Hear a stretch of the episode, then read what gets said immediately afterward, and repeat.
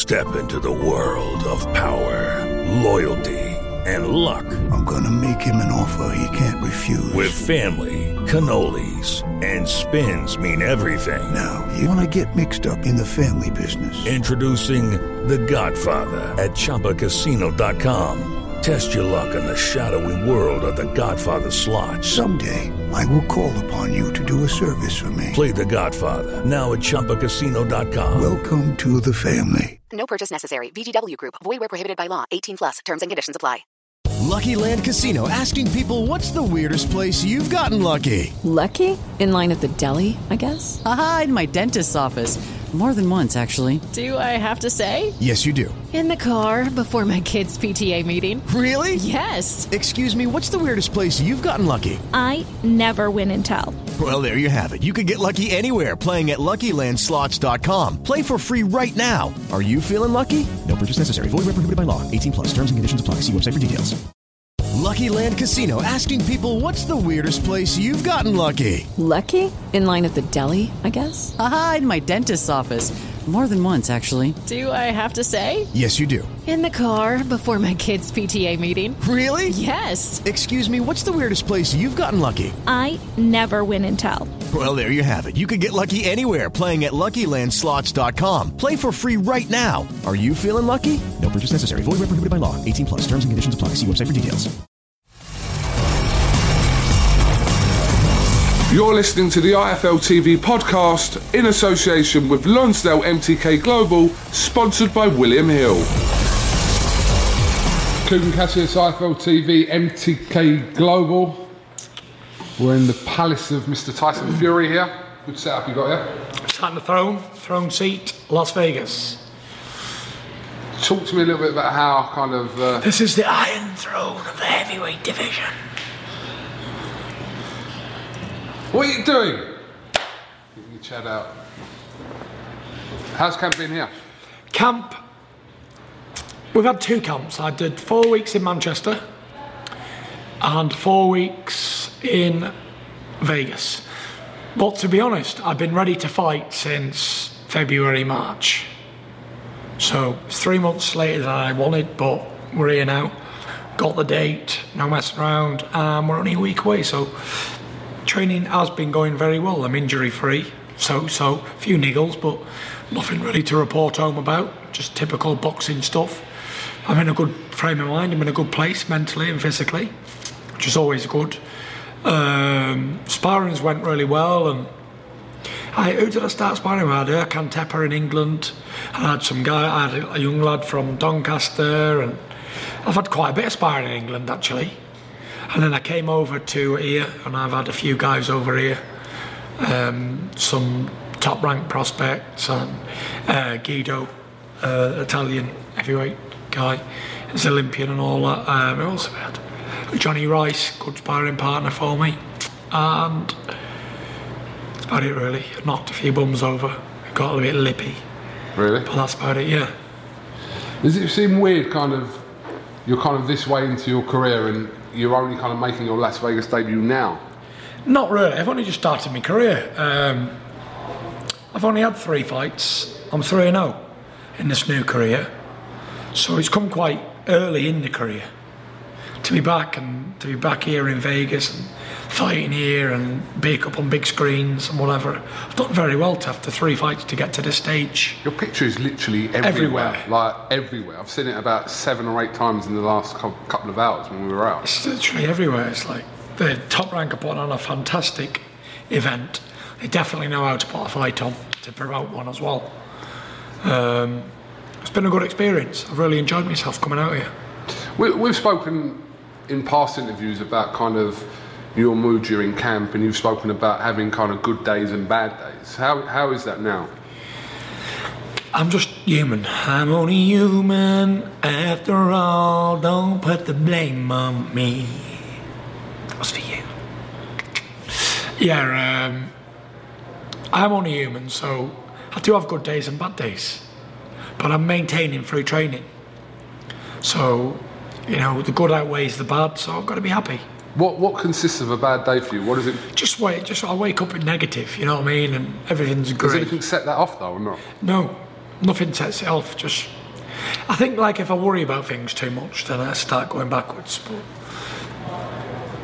I tend to try not to worry about things because nothing's going to worry about me. So all these problems that I may think are problems, they're not really problems. Can you give me an example of what you're talking about? What, what, what is something that you would worry about that when you really think about it, you don't need to worry about that? Just everything. Nothing is worth worrying about because life's too short. And if anything's causing you problems, cut it loose. Innit? Get rid of it. Get rid of it, 100%. Um, if it's a partner or something like that, then you need to try and work it out. And if not, it is what it is. But everything like that's fine with me. It's just like day, everyday stuff that I could worry about because I'm a petty kind of little, petty kind of guy. and I could worry about that can of pop on that table and not being in the bin. Does that make sense? Um, I'm OCD with stuff like that, so the slightest things bug me. But I suppose your family kind of see that on a day to day basis Yes. and I have to deal with that. And I'm that OCD. If I know there's a plate downstairs to be washed and I'm in bed, I've got to go up and do it. Really? 100%. I couldn't leave, I couldn't just go have something to eat in the front room, leave it there and go to bed. That's got to be spick and span before I go to bed. There has to be no jobs left downstairs to do before I go to bed. How does Paris deal with this? Paris knows, she's known me a long time, she knows I'm an OCD freak. It's like, even if I'm in the car, you know, the air blower things, they've all got to be at the same height and same middle of the middle of the things. If the radio's on odd number, like it, say it's on a, Oh, really? a 13, I'll have to put it to a 14 on volume or whatever. Yeah. Everything's got to be in the middle. It's like proper OCD. If I go to bed at night, fold all my clothes and put them neat level there. Socks, clothes, shoes, neatly in the corner. And Bed's got to be packed up and immaculate, made. Open the windows, open the curtains. Everything's got to be done to perfection, or else I'm, I, I can't put up with it. does something like that would impact your day? Yeah. If I start off bad in the morning, hmm. no matter what it is, I'll have a shit day. No matter how I try and pull myself out of it, I'll have a shit day. But I'm not complaining because that sort of behaviour has got me to this position. Because whatever I do, I do it flat out. So it's not always a good thing. There is no in between with me, there is no happy medium. There is no moderation. It's either yes or no, all or nothing. But it has led me to this. And I'm very grateful because without that personality, if I was going to settle for middle ground, then I wouldn't settle for greatness. And anything but greatness isn't no good to me. What consists of a good day for Tyson Fury? A good day is getting up and, and everything going well. Like getting up, getting a shower, brushing my teeth, that's always a very good start for me. The first thing I do in the morning though is I go onto my app, my Bible app, and I read a verse of the day. And it gives me a count on the side. So it'll tell me how many days I've done it in a row for. Do you know what I mean? Without missing one. If you miss a day, it goes back to zero. And that pisses me off too. what would make you forget to do that if that's something that kind of sets your day off? What would make you forget to go on that and read that? I've no idea whether you've got screaming kids in the bed with you going nuts at 4 a.m. in the morning or whatever, but sometimes I forget and it goes back to zero after I've had like a three month streak, which is not good. I don't like that. So I'll get up in the morning, I'll read my verse of the day, go get a shower, brush my teeth, go go training, drop the kids off at school, and then come back, have, have something to eat, then I'll go and set about me r- routine daily jobs like whatever I've got to do. You know, I'm absolutely sick of taking the bins to the tip because I pay fucking £320 a month council tax, yeah, to get these bins taken away. They've given me two little shitty bins and I, I've had to go and give 400 a month for a pickup so I can take the rubbish to the tip. So I'm making tip journeys three times a week, like bags of rubbish, bin bags, because there's all little boxes and tubs and stuff that I just can't do. Like recycle the tins of beans there and the brown paper there and whatever else there and plastic packs and all. I just can't do it. I'm used to putting it in a black bag, tying it up, putting it in the bin, gone. But they only they only come once every two weeks now, so that pisses me off. That'll make me have a bad day because I know I've got to go out there with 20 bin bags, start picking rubbish up, doubling it up, putting it on the back of the truck, and going down there and dropping it off, which is is a pain in the ass, but it is a routine thing for me because I am that person. You know, I don't pay someone to come and take my rubbish to the tip. I do it all myself, which gives me a feeling of justification as a husband and a father and as a person of a household, everyday life. So I'll do that three times a week. People are sick of seeing me in the thing, in the uh, the dump, and then I'll be going to the bank to pay bills or or whatever else I have to do, and then it'll be the lunchtime. So I'll go to the same place I have lunch every day. I'll order like a, a maybe it's chicken salad or whatever I have, or a sandwich of some some type, and then I'll have a chat to the, the girls in the um, sandwich shop, and then I will probably phone me pal Dave and say what's going on, Mush. have a little chat with him, and then I'll look at the clock and it'll be like ten to three. So I'll make my way to the school, wait in the playground, get the kids, take them to the sweet shop afterwards, bring them back if it's not raining, park, take them to the park, and then back home for tea. And then it's um, by the time I've done all that, it'll be about six o'clock, half six, and then me and Isaac will go for a run, minimum of four mile, maximum of seven. And then I'll come back, have a shower, try and unwind, watch a movie with the kids or with Paris or whoever. And then that's my daily routine. Cannot wait to get up and do exactly the same thing on a Tuesday. You're so family orientated, being away from all your kids and, and Paris as well. How do you cope with that? It's, it's my job, so I cope with it all right. You know, I'm, I'm good at being in a routine camp. Being in a training camp is perfect for me. It doesn't give me the time to get all low all the time and all that.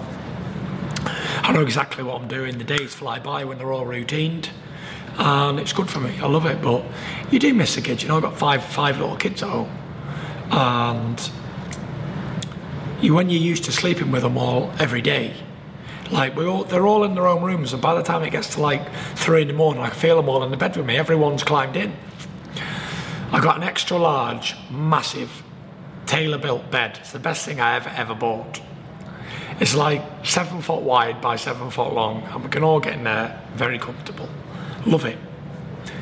Favourite thing to do: get in the bed, load of popcorn and sweets, and watch movies for the kids.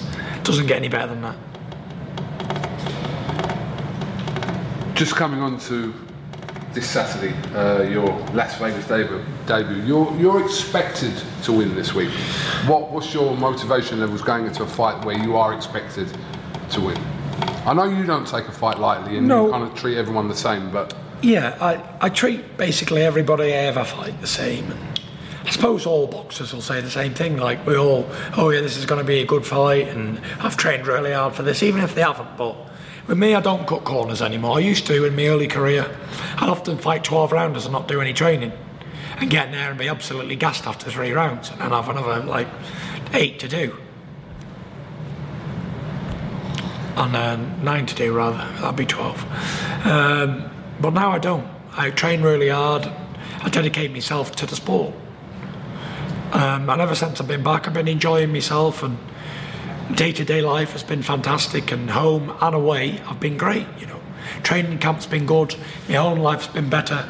Since I've been back in a routine of everything's been going on, I've been I've been fine. But Tom Schwarz, what what does he bring? He brings an undefeated record and youth. He's 25 years old. He's five years fresher than me. He's pretty much similar height and weight. Pretty much similar boxer. Reminds me of myself 10 years ago.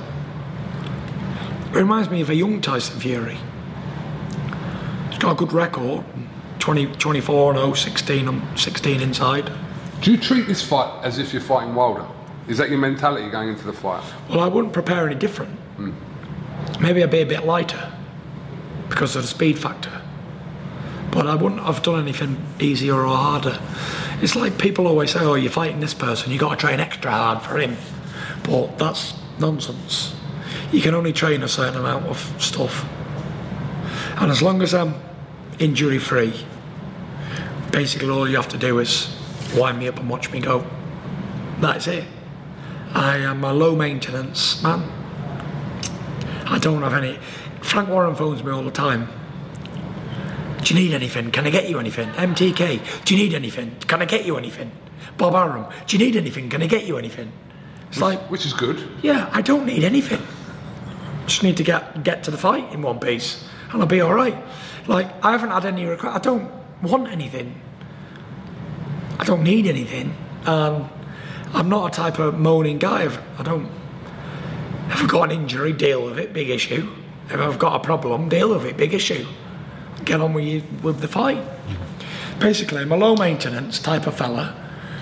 Um, that's it. I do my job and go in there, fight, win, come out. I do want to ask you about last weekend. Yeah, I thought you might.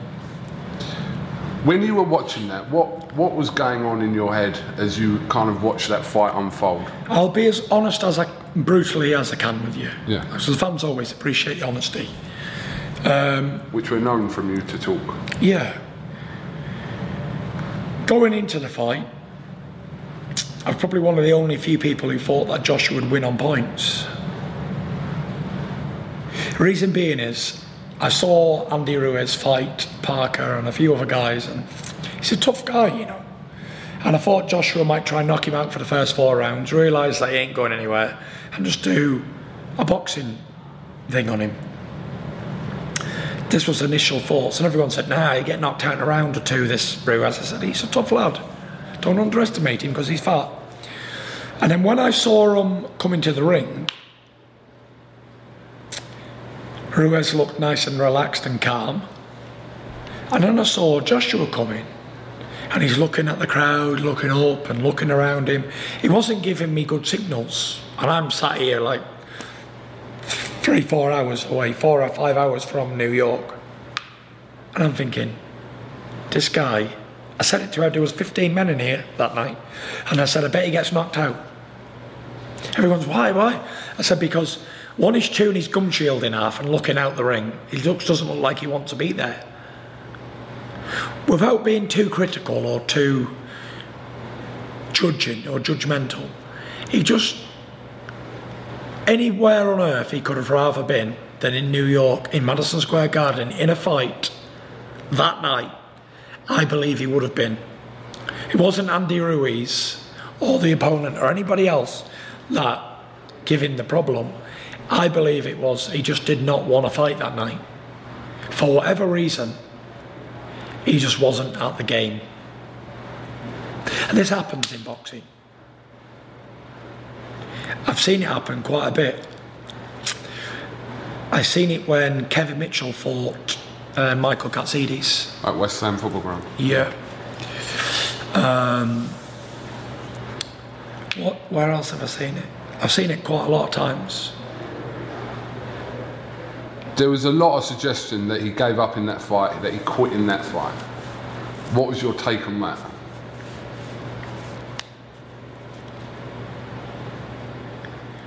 The first knockdown was legitimate. Was he knocked down twice in that round? He got yeah. Yes, twice in that round. Yeah, in that and I think round. Twice in the seventh, yeah.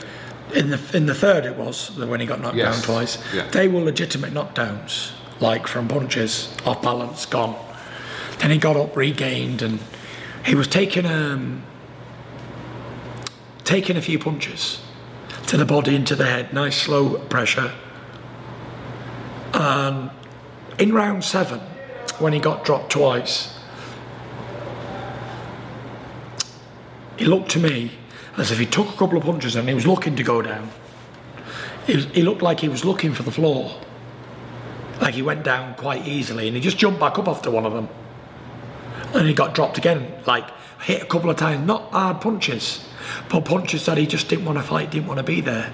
So he gave up on himself, which is tough to come back from. Because we've seen this happen before. We've seen heavyweight upsets in the past. Let's not forget we've seen Lennox Lewis get knocked out by Hasim Rackman, Al Oliver McCall. Um, Tyson Douglas. that's not the same. because Lewis was winning them both fights, and then he got knocked out by Rackman by lucky punch. But in the rematch, he just knocked Rackman out because he was a better fighter.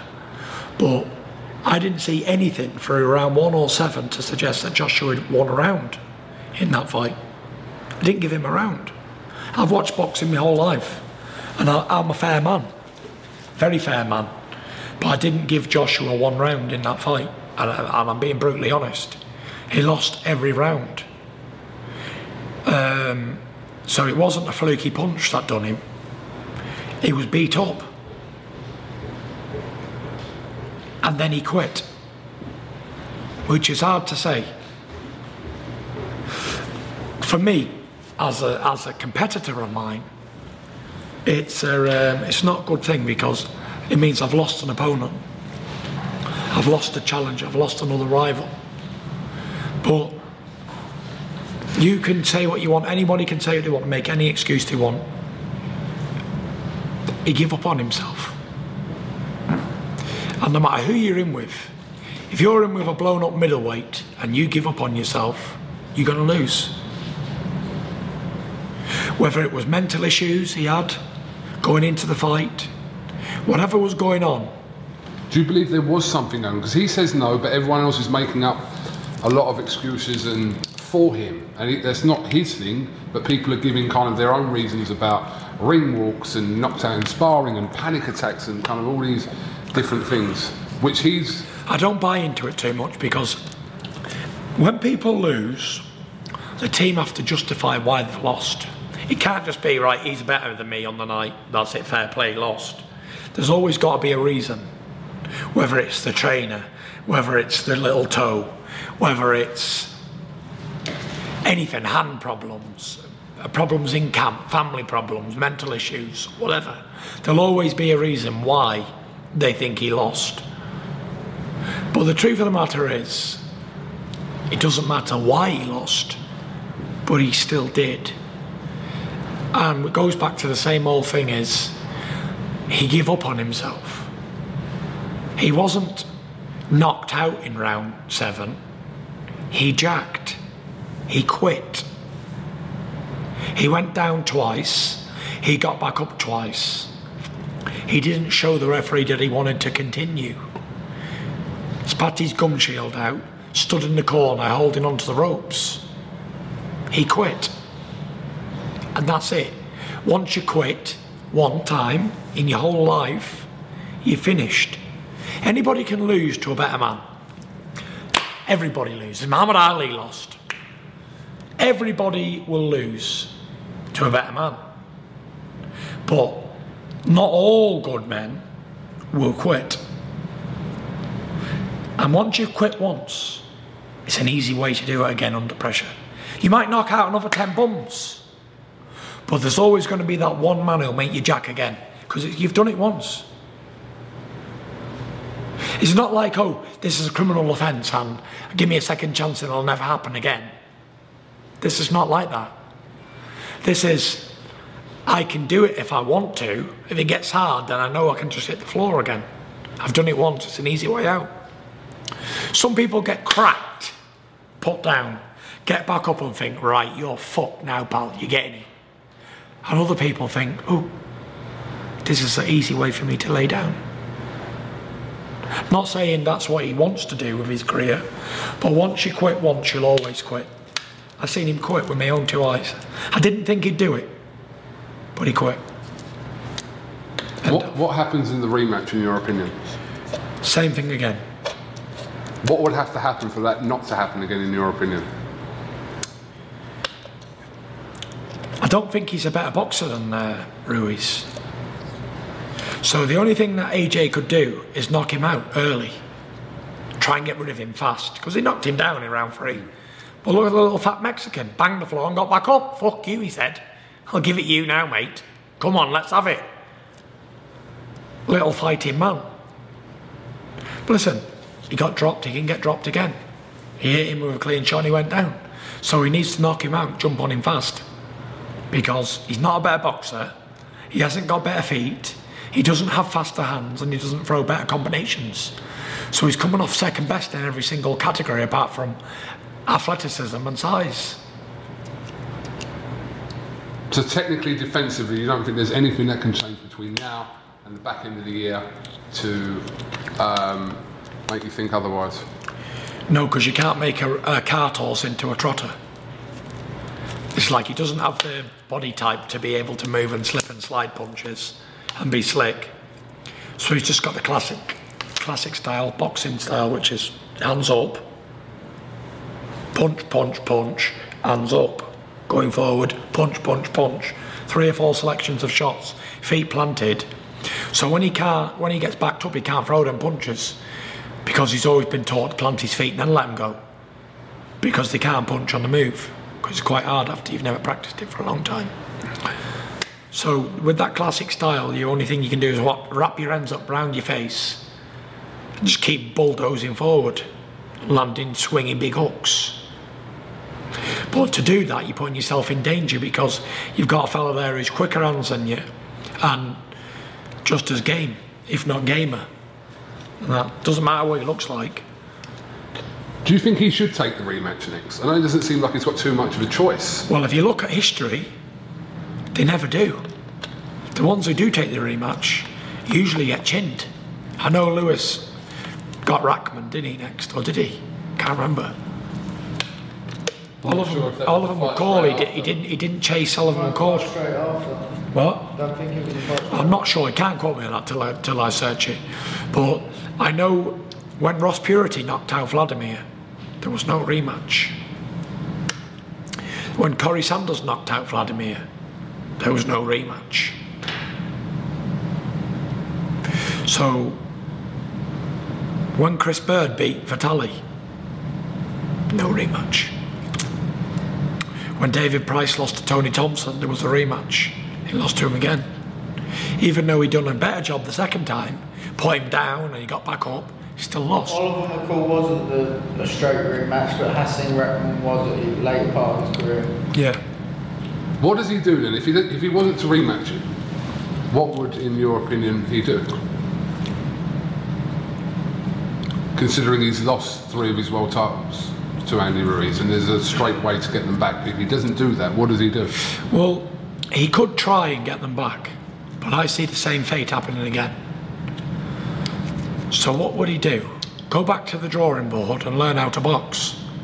It sounds harsh, I know, coming from an Olympic gold medalist and a former world champion, but he doesn't know how to box. He's got a very leaky defence. I don't know what to suggest. I really don't. He's not a defensive slick fighter, so he's got to work on coming forward and aggression. So it is what it is. You just got to crack on. He looks very, very vulnerable to me as well, very chinny. Like Povetkin was rocking him, and Dillian Whyte, and who else has he fought? Uh, Takam. Takam. The referee jumped in and helped him with the Takam fight because I believe Takam was going to come on strong and do it to him earlier. What happened to him against Ruiz? But I think he's very vulnerable. I think he's his full left side of his head is very vulnerable. Any crack up any side of that temple or jaw or anything to that the left hand side of his face, and he's he's he go it takes three rounds to recover. When Klitschko blasted him, he took three or four rounds off then. It was just that Klitschko was over 40 years old and been out of the ring for two years. Why he never finished him? But listen, he's a big old strong fella, and if he hits you, he'll do damage. But he's very vulnerable himself to being hit because he hasn't got the style of defence to to block the punches that's coming back at him. So anyone who wants to fight Joshua just got to go out there and bombard him with 25 hooks. One of them will land and it'll be over. But in the meanwhile, he might tag you first. So that's why he'll always be involved in exciting fights because it's either him gonna go or you gonna go. And after that last fight, once he gets hit, hit a couple of times, his legs go as well. Can't recover. The biggest fight we can still have in England is between you and Anthony Joshua. That's the biggest fight still, even after the other day, it's the biggest fight still. From your opinion, how's kind of Saturday night last week affected that in order for that to happen? Bubble's been burst. Everyone now knows he can't beat Tyson Fury. Because he can't beat a little fat man, he can't beat Tyson Fury, that's for sure. But I've been saying this for a few years. And it, there's always been a, a reason why they didn't fight me. Money, percentage splits, yada yada yada. I offered to fight him in my first comeback fight. When I fought Sefer, no chance. I've offered to fight him 20 times. But the thing is, is I'm a very fair man. Very fair. I will not be used for money or abused. And nobody can tell me what to do or how I want to think or what to say. So when, it, when they come and offer me peanuts and talk absolute rubbish, then there's no business to be done there. But now the shoe's on the other foot. I'm wearing Versace's, they're wearing Primark at this moment in this deal. Because all the chips are gone for him. He doesn't have anything that I want or need. So what would have to happen for that fight to happen? What would have to happen? First of all, he'd have to get a couple of wins back under his belt and convince the public that he's a fighting man again. Go to school, learn not what to do again, get a bit of um, mental coaching, and that's it. Try and make a comeback. If you can't make a comeback, if you can't beat Andy Ruiz Jr., you ain't gonna do anything to Tyson Fury or Deontay Wilder or any other decent heavyweight in the world either. If you can't beat Ruiz in the rematch, he's finished. Done. Finished. Good night. Bye bye. What you think he should retire if he doesn't beat Ruiz? What's he going to do then? If he can't beat Ruiz in the rematch, he needs to retire. Simple as. Forget about it. Give it up as a bad job. He's done well out of it. He's earned a few quid. He's uh, won a world title before and everything else that goes with it. So, fair play to him. Tyson, I do want to ask you about this kind of situation regarding uh, Dillian Whyte, WBC, and this diamond. I'm just going to stop you there. Go on. Dillian Whyte is a gym sweeper. So we're not even going to mention his name with mine anymore. In any more interviews, any more anything. Not interested. So that's him cut straight out the equation, isn't it? All right. Because that's him. Not worth talking about. Can you just tell me about the video you posted? About? I'm not, not really interested. Not at all. I'll fight no eliminators. I'll fight no warm up fights. I'll fight nothing. I fight who I want to fight. That's it.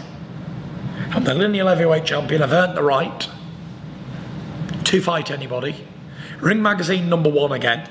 All of a sudden now they're going to say Ring Magazine don't mean anything anymore because I'm back at number one. Maybe you should look at BoxRec because they get it right, don't they? Ha ha ha! Not. Is there a reason you posted that video? Just the last one on that. Is, was there a reason why you put Yeah, because I wanted to make Eddie Hearn do a bit of running around. Run around Sue. You know, he likes to make himself busy, so I'll give him a bit of running around Sue work to do. And that's it. And he did it like I thought he would. But that's that. I wish them luck in their, their careers. But to be honest with you, what is their career? Bit of a man who chucks him, chuck him in with anybody, he'll, he- he'll be all right for a giggle. That's it.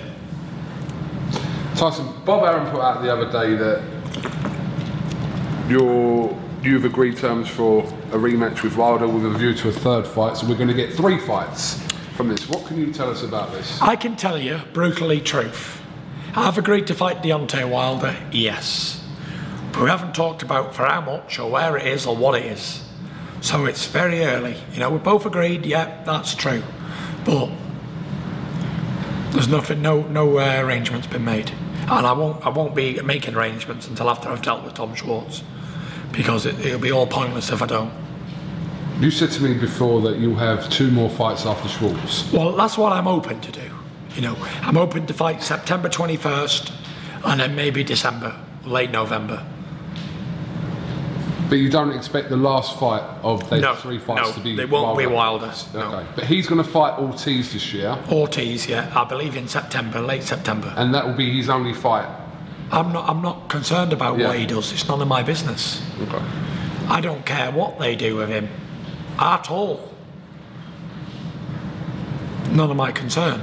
My concern is a fight now, September, December. I get them three fights in and I win them three fights, whoever they may be. Have you spoken about opponents for September yet? No, one opponent at a time. One at a time. Plenty of heavyweights out there to fight. Gives the ESPN audience and American audience a chance to get to know the Gypsy King and be a bit more personal with him and see him on TV a bit more. It just builds up the Wilder fights. There's only two heavyweights in the world now. There was three, then there was two. And I already beat the first one, but didn't get it. So we're not going to talk about that in this interview because it's old news. So yeah, 2020, we're going to have a trilogy. We may even have four fights, who knows? Because there's only two heavyweights. So you're running out of opponents, good opponents to fight. So that's it. It's all right, men looking for a payday who haven't got a chance. Oh, let me get a world title shot so I can get some money and go and retire in the corner. That's okay. Let them in first. Go and see Deontay Wilder. He'll sort you out, and then, then we'll fight. Real men will fight afterwards. There's only there's two men. There's Hector and Achilles left. That's it. The best of our generation is us two. There is nobody else. Emanuel Steward said it in 2010. There's only two. Tyson Fury, Deontay Wilder. And how true it came. It came true. Very much true. 2020 is going to be the year of the cyber athlete. It's going to be the year of massive fights. It'll be the year of trilogy for Fury and Wilder. And it will make us go down in history forever.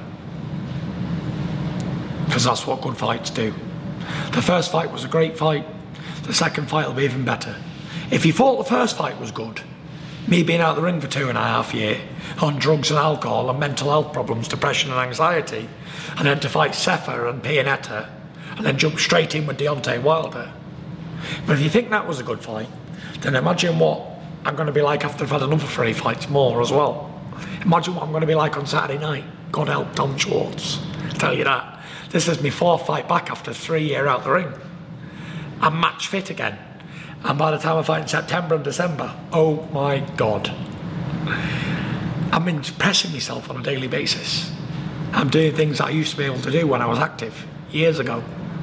Very, very good. And I'm improving with every single fight. To say you can't teach an old dog's new tricks, that's correct. But what you can do is keep polishing up on the tricks you already know. Which my tricks are very fast. Very experienced in this game. So there's a lot of tricks. There's not like a full 10 acre yard full of tricks that I can choose or pick. So it's going to be great. I'm really looking forward to Saturday. But one fight at a time, no good thinking about Wilder and everybody else when I've got young Tom in the ring who's five year younger than me, a lot fresher, no miles on the clock to beat first. But like I said, if I can't beat Tom Schwarz, then I'll retire too. So I'll make two bums retired money.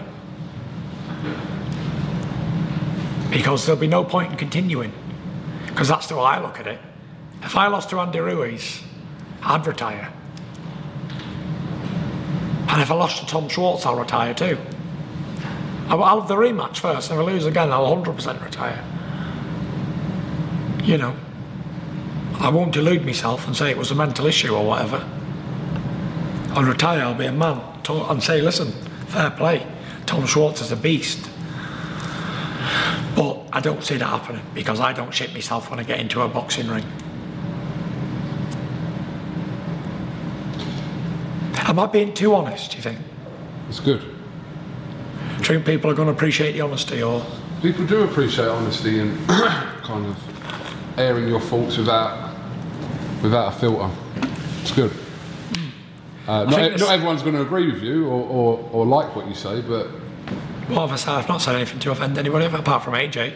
no, you haven't said anything. I'm just saying, like, whatever you say in life, people you get people that like it or don't like it, disagree or don't 100%. disagree. Yeah. But do you think Klitschko will come back? I really don't know. The guys must be, how old is he? 43? Anyone? Vlad's 43. Vlad was no good in his heyday. A big sore loser. Bit harsh now. Not really, it's realistic. He's a sore loser and he's a pathetic loser too. And um, that's all I've got to say about Vladimir Klitschko. Never was any good. First good man he fought me, he lost. The last 10 years. So, Do you think he still thinks about that now? 100%. I'll haunt you, Vladimir, till the day you die. You sucker. And wake up in your nightmares. You'll never get rid of the Gypsy King. I give you an ass kicking, bitch. Remember that. AKA Bitchco. That's the truth. He hates me. You hate me, don't you, Vladimir? You hate me. Good. I feel you hate. Because he's always talked up the fight he had with Joshua, but never really kind of. Oh no, uh, the fight he had with me was terrible. You know, great, terrible performance. Is that your impression of Klitschko?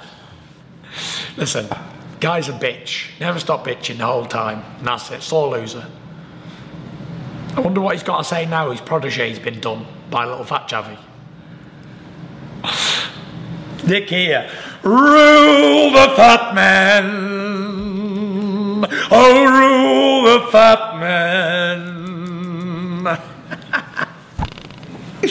Listen, isn't it fitting, yeah, that the two most well conditioned athletes of the last 20 years both got done by fat fellas?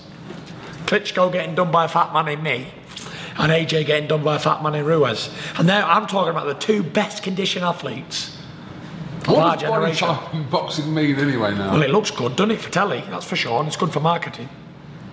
But it doesn't really mean much for um, fights, as we saw. Because I'm a fat chavvy, and I beat old Klitschko, who's got a 32 pack now, and he's 43. And old Andy Ruiz is an old fat chavvy, and he beat. There, there were some comments that were taken out of context about you made about Ruiz, wasn't there? That Were taken out context. You, you said that he looked like that kid from the Up movie. Yeah. Yeah, he said that too, though. yeah. So I think, but people were kind of sort of spin on it that you were kind of being negative about him before his fight. No, Oh, I wasn't were, you were. I know, know. It's real fat men where I'm from. We're all fat. My brothers are fat, my dad's fat, my mother's fat, my wife's fat, my kids are fat. We're all fat. We're fat and proud. So rule the fat man. Oh, rule the fat man. Tim, give us old Ronaldo. Go. Tim, go. Tim.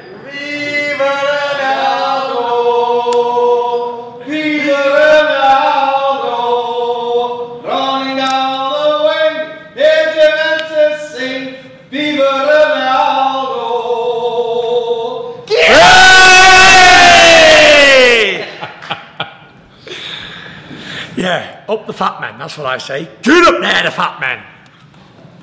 Never underestimate the fat man in the corner. Never underestimate him. Charles, just before we finish, can I just let's do some fights and you just tell me what you think of these fights? Is that all right? Yeah, how long's this interview? 30 minutes? Yeah, about that. I'll tell you. I'll tell you when we start. Cool. Uh, Dillian Whyte and Oscar Rivas, because you were linked with a fight with Rivas. Yeah, they offered me to fight Rivas, but I didn't see the point in it because he was too small and it looked bad for me on telly. Because obviously I'm six foot nine and he's about five foot ten, eleven. So when he crouches down, he looks even smaller. He he's smaller man than Sefer Seferi, and everybody said that Is was a really? mismatch. Yeah, Google it. Shorter. Is he really shorter than Seferi? Yeah, and lighter. Okay, fair enough. So same same kind of build. So if he was too small, then he's definitely too small. is this a dangerous fight for Dillian Whyte? I've no interest in the fight at all. I won't be watching it. Okay, fair When enough. is it? 20th of July. I believe I've even got a show on that night. So anybody who's not going to the fight, come and see me at the show. What show? Um, a dinner show, I believe, a talking show up in London near the O2 Arena. In London. Okay. Fair enough. Uh, Daniel Dubois, Nathan Gorman. Yes, I think Nathan Gorman's going to kick his ass. Do you rate Dubois? No, not at all. Well, obviously, you've got links with Nathan Gorman. You believe that? Yeah, Nathan Gorman. I don't rate Daniel because once upon a time I seen someone some little petty thing that Joshua was the best heavyweight in Britain. So all of a sudden I don't rate Daniel Dubois. He's a bum. Nathan's going to kick his ass. Do you know what I mean? Do you get where I'm coming from? Do you get me? We're, we're from the same promotional team. He should say me, but he didn't. He said AJ. So I'm going to say Nathan. And I believe Nathan anyway. Nathan's a slick man. He's a big, fat, bald fella like myself. But I tell you what, he can. He can fight, and he won't jack. I tell you that now. He will not quit. It ain't in us to quit. We will not quit. He'll quit Dubois before Nathan. Million percent. I fancy Nathan's angles on boxing. Boom, boom, boom, boom. Dave Allen and David Price. I think, being brutally honest, I think Dave. I think Dave wins. Clever. I think Dave wins. Dave wins. Yeah, there'll definitely be a Dave winning that fight. What do you think of the fight? I think it's a good British fight, to be honest. David Price, Olympian, bronze medalist, former next world heavyweight champion in his day, and whatever else. But again, he fell fell short because of management, and he was put into a fight where he wasn't ready for. Then they forced him to take a rematch to redeem himself, and he got done twice, career over. So we've already seen this before, what Josh was about to do. So, yeah, and David Price from then on he went downhill. Had a couple of losses after that, a couple of wins. Won a few, lost a few. He's a lovely fella, and I like him. And I wish him all the success in the world. But the thing is, Dave Allen's a fighting man. And David Price has got mental issues. I may as well say it. May as well be hung for the lamb as the, the sheep, you know what I mean? He's got mental blockages, and, and Dave Allen hasn't. He's game as they come. He's a Doncaster Rajcon, and uh, he'll fight anybody. And I, I, I personally think Dave Allen will chin David Price. And that's just my opinion as a boxing man and as a boxing fan. Is that too brutal, do you think? Similar to the hammer fight, and if Price has improved. How can Price improve at 36 year old? Go. It's a mental issue. David Price is, is probably the hardest puncher in the world of heavyweight boxing. As big as man as me, if not bigger and a more better physique, ripped. But he's gassed after three rounds, trains hard. It ain't possible physically to be fucked after three rounds of fighting. It's in here. The problem is, that's it, and I think he knows that himself. But that's not, listen, I wish them both luck, and it doesn't, it doesn't interest me who wins, because they're both decent fellas and they're both from England, so whoever wins, wins. But that's my opinion. When you're not just battling your opponent, you're battling yourself, you're already off a 3 1 losing streak before you start. If you're going in there rattled over a fight, you're in the wrong game. I go in there with anybody and everybody. I've, I've sparred the best men in the world, fat as a fuck, fat as a pig, 26, 7 stone, drunk. And I've been there as part of I ain't bothered about them. They don't frighten me. It's just a spar or a fight. I don't care. So when you're going in there and you're bothered about a fight, you ain't a fighting man. And that's it. Forget about boxing. Harsh reality is it of if you're afraid to fight somebody, you're a shithouse. Forget about fighting. Don't try and bluff your way through life because you're going to get found out by somebody eventually. And that's it. It's harsh reality, but it's truth. You said to me earlier that you wouldn't have necessarily picked Bryant Jennings as an opponent for Joe Joyce. Yeah, I wouldn't. Explain. Well, from my boxing knowledge, Bryant Jennings is a very good boxer on his toes, fleet footed. Not the biggest puncher in the world, he's only small, but he can move and slip and slide. Klitschko couldn't nail him. Klitschko couldn't nail him. Yeah. Luis Ortiz struggled to nail him. He only got carried away because he was landing on Ortiz with big shots and he started trading. He was winning the fight against Oscar Rivas until the last round. It's, it's I don't think it's a great matchup for Joe, but it is what it is. It's a, in my opinion, it's a lose-lose situation for Joe Joyce because if Joe don't flatten him in a couple of rounds, then everyone's going to say, "Oh yeah, Joe this, Joe that." And if Joe looks bad but wins, it's even worse for him again. So it ain't an opponent I'd selected. I'd have got someone big and heavy, Mariusz Wach or someone big like that. They're only the same. There's, there's no there's no great shape. You're going to get any more credit for beating a man who's just been knocked out in his last fight, or or the big Viking Wach or somebody mm. who he could have had a, a good war with him. Hit hit bam bam bam. A big man his own size looks good on TV. Again, you're getting a big just tall man versus a smaller fella. Doesn't look great on TV. Everybody gets behind the midget, and that's it. Not a midget, but he's a smaller heavyweight. But everyone gets behind the small one, and that's it. So it wouldn't have been a fight I'd have chose. I'd have chose someone seven foot, 25 stone, a ripped muscle, and looks the part. Bigger the better. But then again, what do I know? Nothing. Clearly. Okay. Have you got anything you'd like to say, Tyson? Yes, I have. I'd like to say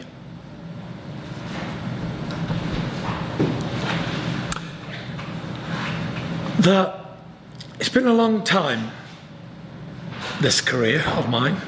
Um, I've saved the best till last, obviously. Um, I'm 30 years old, but I feel fresh. I've not had many wars in my career, so, you know, and I'm taking tips from very experienced professionals on how to have a long career. So I think you'll be seeing me for a while. I ain't going anywhere. My style, the way I fight, I don't get touched that much, so I'm going to be fresh for a long time. Seem to be getting better with age. So everyone keep focused. That's it.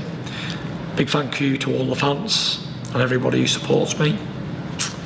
A big, a big thank you to all the haters as well, because without them, we, uh, we wouldn't, there wouldn't be any divided opinions.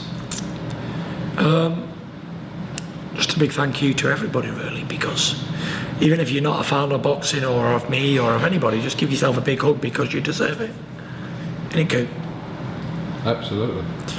And that's it. Big shout out to all the broadcasters who broadcast me. BT Sport, ESPN. Shout out Bob Arum. Shout out Bob Arum. Shout out MTK Global. Shout out MTK Global. Shout, Shout out to all my sponsors. Wow Hydrate. Wow Hydrate. Marbella.co.uk. Impact Insurance. Who else? What? Yeah, big shout out Lung Group. Who else? Boxfit. Big shout out BoxFit. Gold Star Promotions. A big shout out Gold Star Promotions. Big shout out Paul Crew. Big shout out Applied Nutrition. Done that one. And big shout out Diet Coke. Yeah, good to have them on board. Have you changed your diet? Have you changed your diet? Someone told me since the other day you've changed your diet. No, they're pulling your leg. Oh. But I'd just like to say a big thank you to Diet Coke as well, because without those guys, we um, we wouldn't be as happy in training camp. Because every single training camp, we go for about a thousand cans of Diet Coke. Always tastes better in a can cold. And yeah, it's been, it's been very good because we do enjoy Diet Coke, Ben, don't we? Diet Coke. But when you're in America, Coke Zero is good as well. So you know they've, they've looked after us. They have looked after. Yeah, so a big shout out to you guys for the, the Diet Cokes and that. It's been a pleasure working with you. Uh, Diet Coke been sending you Coke? Yeah, we've got a fridge full over there. Absolutely, all the time. Every time we run out, getting shipments I'm in. going to take some because it's $12 a can in my hotel. Is it? Never. take a few. Take a few in your bag. That's expensive. That's like South of France prices. What else, Kugan? Have we got anything else? Have we got anything else? Just sitting the team here.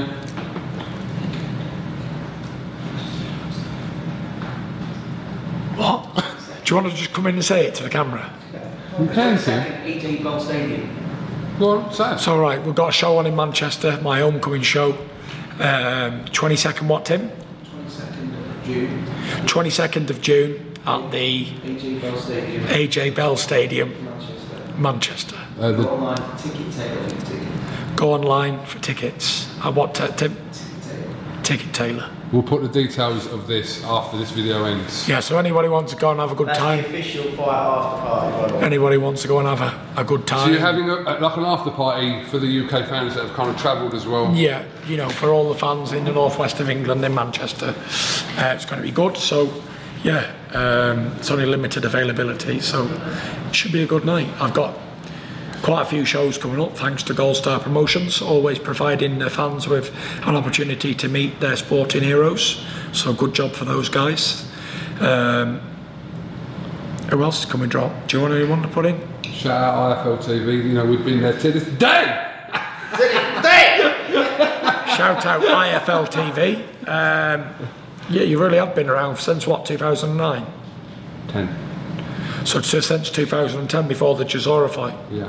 So yeah, they've given the fans good coverage of me over the years, and you know it's um, It's a two-way street because you've been the same from then to now. to now. No, But you know, the access to you hasn't changed at all. so yeah. So See, that's how I pride myself, no, it hasn't. being very accessible. It's true. Listen, I don't change. No, we take we don't take that for granted. Yeah. You, No, I don't. I don't change. Um, I'm still the same old G as I always have been, um, and that's it really. Do, do, should we sing a song or? yes. So take it off. I'm going to take the thing off now. Is everyone going to join in? What song we're gonna sing, lads? What are we doing? Tim, can you? made me shiver. No, no, no. No. A change is gonna come. I was born By the river, in a little tent. Oh, and just like the river, I've been running.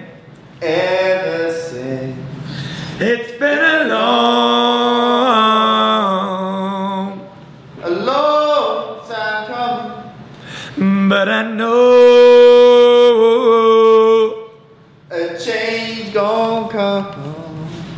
Oh, yes, it will.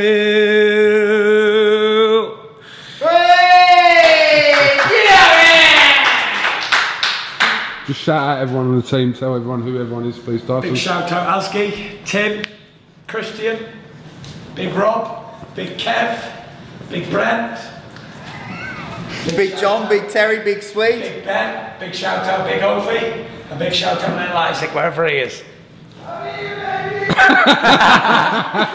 big shout out Kugan, and big shout out Las Vegas.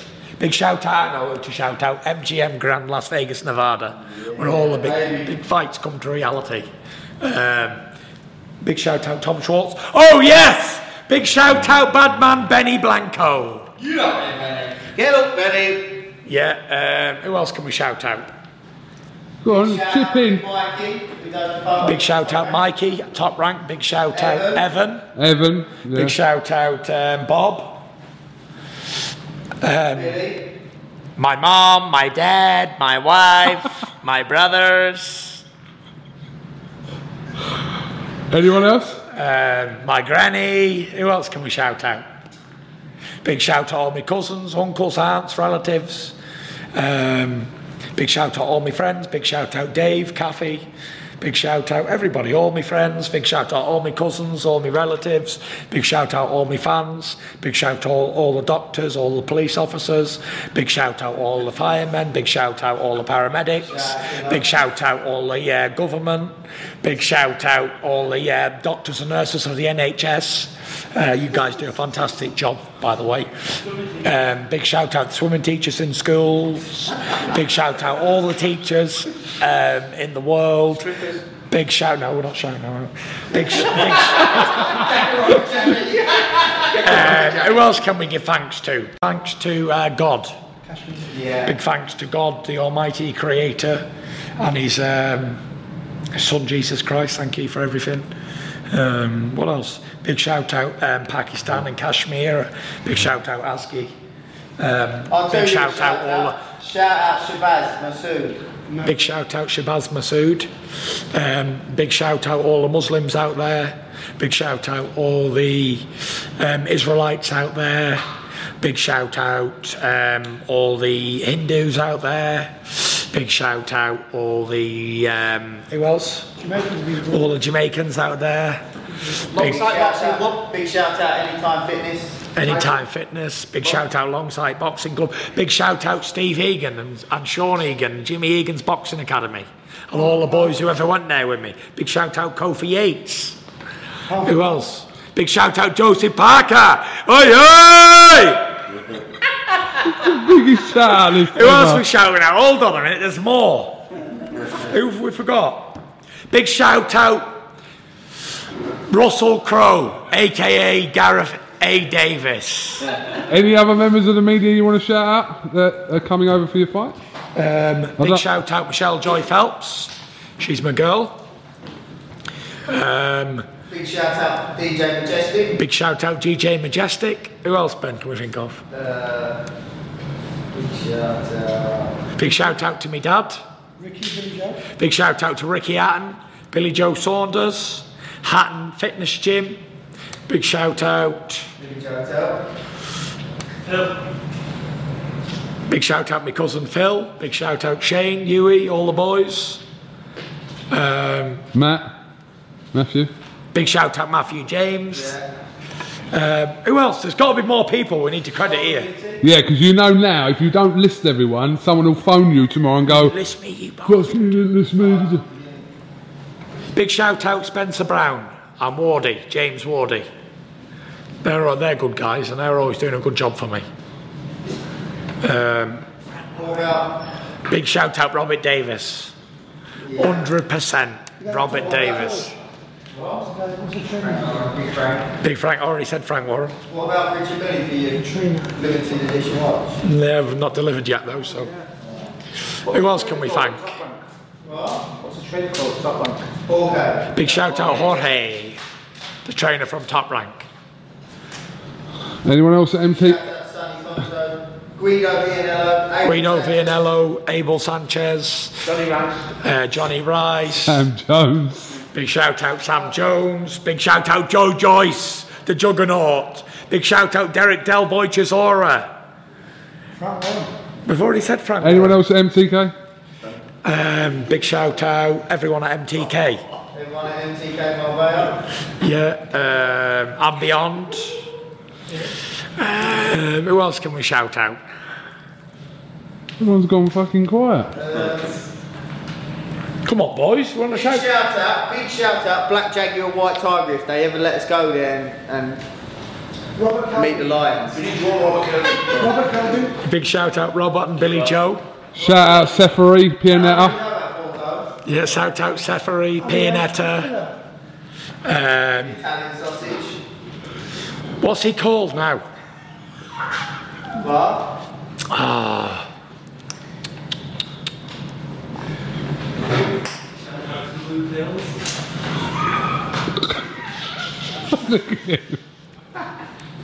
Who else can we shout out? There is many more people. Well, I don't know. You, you... You're not going to cut this interview, are you? No, it's going in like this. Big shout out Dave Stash. Big, big shout out uh, Christian. Big shout out Nav. Big shout out um, Greg. Yeah. What's his last name? Covering Greg Marriott. Craig Marriott. Hope you're getting well, mate, and uh, this reaches you in good, good stead. What about him who beat you up in sparring the other day at Hattonskin? Killer. Killer. Big shout out Killer. Amir Khan, for everybody who knows. Big shout out to Amir. Um, who else are we shouting out while we're at it? Big shout out Game of Thrones uh, directors because it kept me entertained in the Wilder fight and I was very appreciative of it. Um, Is that what you're doing now? I thought you were doing Zach Kelson room that whole time. no, so big shout out to those guys.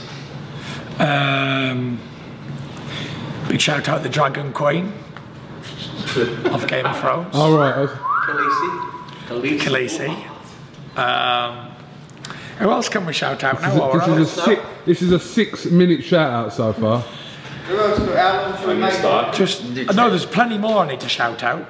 All right. Um, big shout out to Pablo. Um, big shout out to Big shout out to uh, Tim his name? Alcock. No, big shout out to Stig on Twitter. Is his big shout out to Stig on Twitter.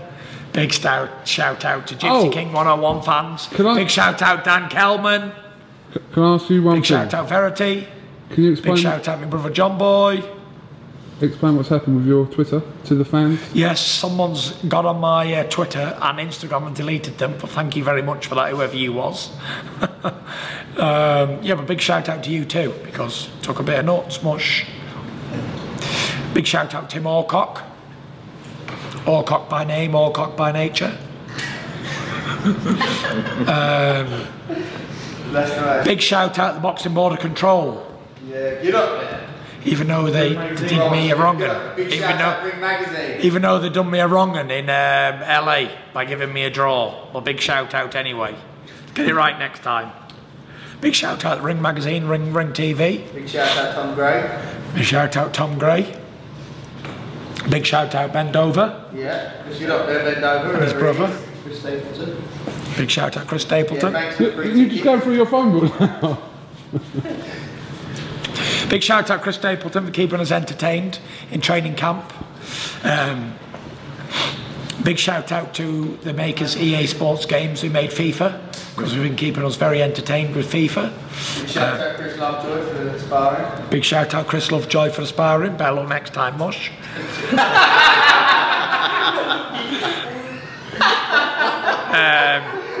um, big shout out Sonny Conto and his dad.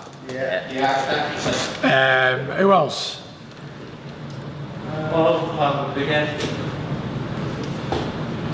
Big shout out.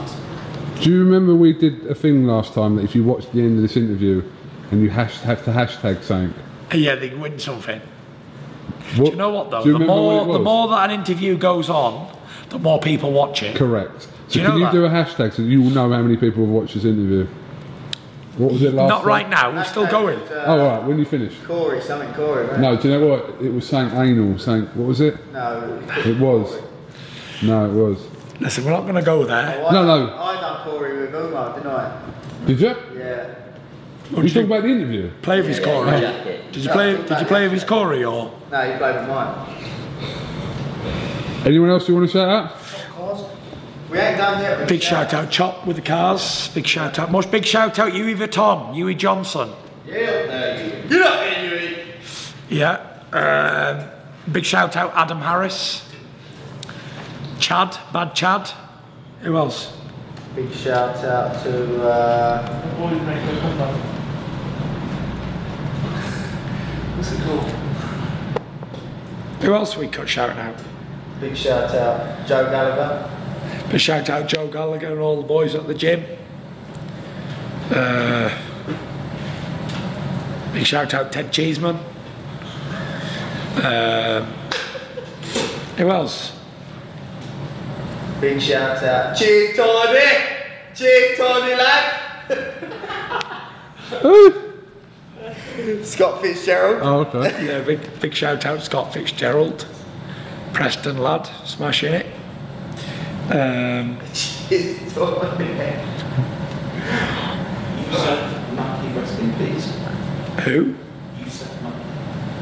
You said Mac has died, has he? We're a few days late, but happy Eid Mubarak for everybody. Yeah. A few days late, Eid Mubarak.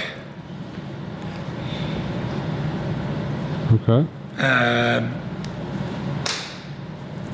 and I suppose never give up on your life because you never know what's around the corner.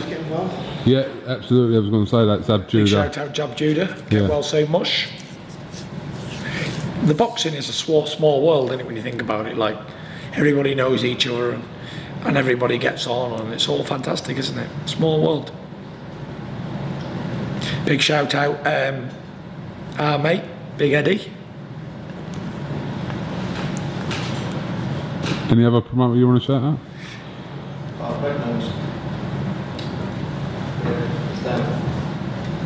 No. Big shout out, Big Eddie. He almost, he almost had an opportunity to sign the Gypsy King, but slacked. I bet he's kicking himself now. Oh, much. Big shout out, Michael Maguire. Yeah, do that Michael. Yeah, um, yeah, he almost had the opportunity, kicking himself now. What a pity. Um, Larry Parks, who passed away today, Hall of Famer from Stoke, middleweight, 88 years old, passed away today. Shout out Dave Caldwell. Shout out Big Dave Caldwell. We got Chavy. Um, who else can we shout out now while we're at it?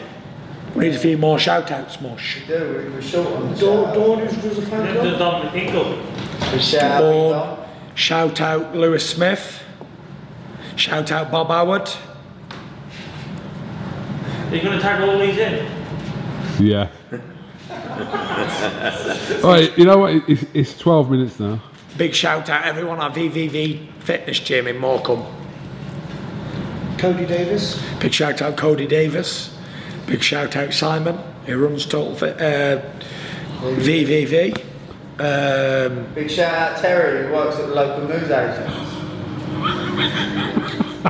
Yeah, big shout out Terry. Oh, Terry. Yeah. Oh, that Terry. Yeah, Tezza, oh, Tezza. Terry. And Sue. Oh, Te- Tezza from the village. Shout out Tezza from the village. and Sue, his Big wife. shout out Tara, fr- Tezza from the village. Yeah. Best looking man in Tameside.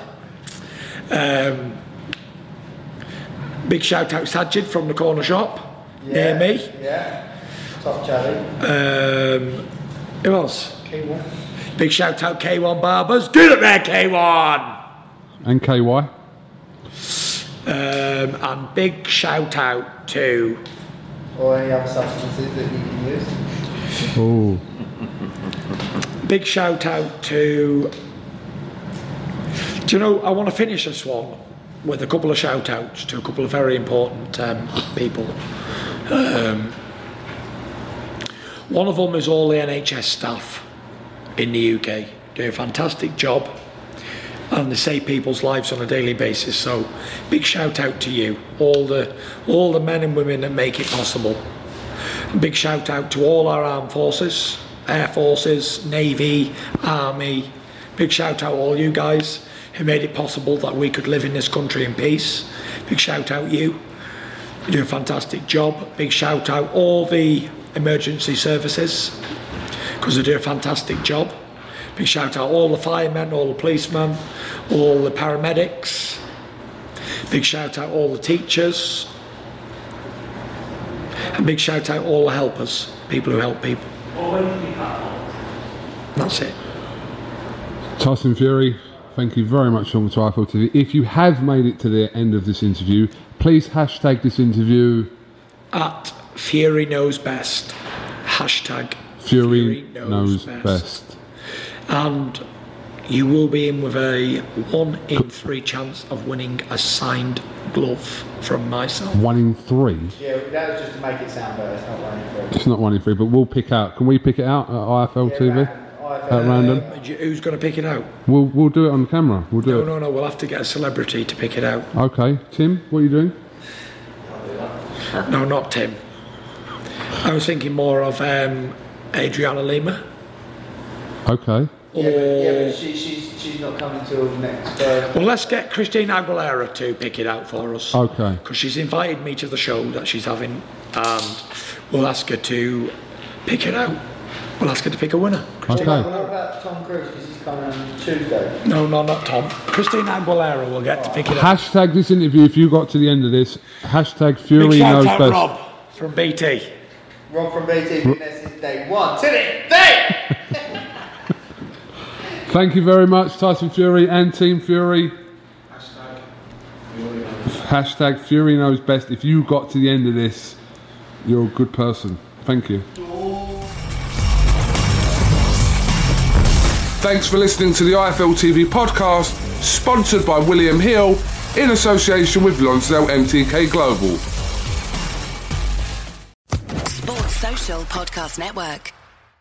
Judy was boring. Hello. Then Judy discovered ChumbaCasino.com. It's my little escape. Now Judy's the life of the party. Oh, baby, Mama's bringing home the bacon. Whoa, take it easy, Judy. The Chumba life is for everybody. So go to ChumbaCasino.com and play over 100 casino style games. Join today and play for free for your chance to redeem some serious prizes.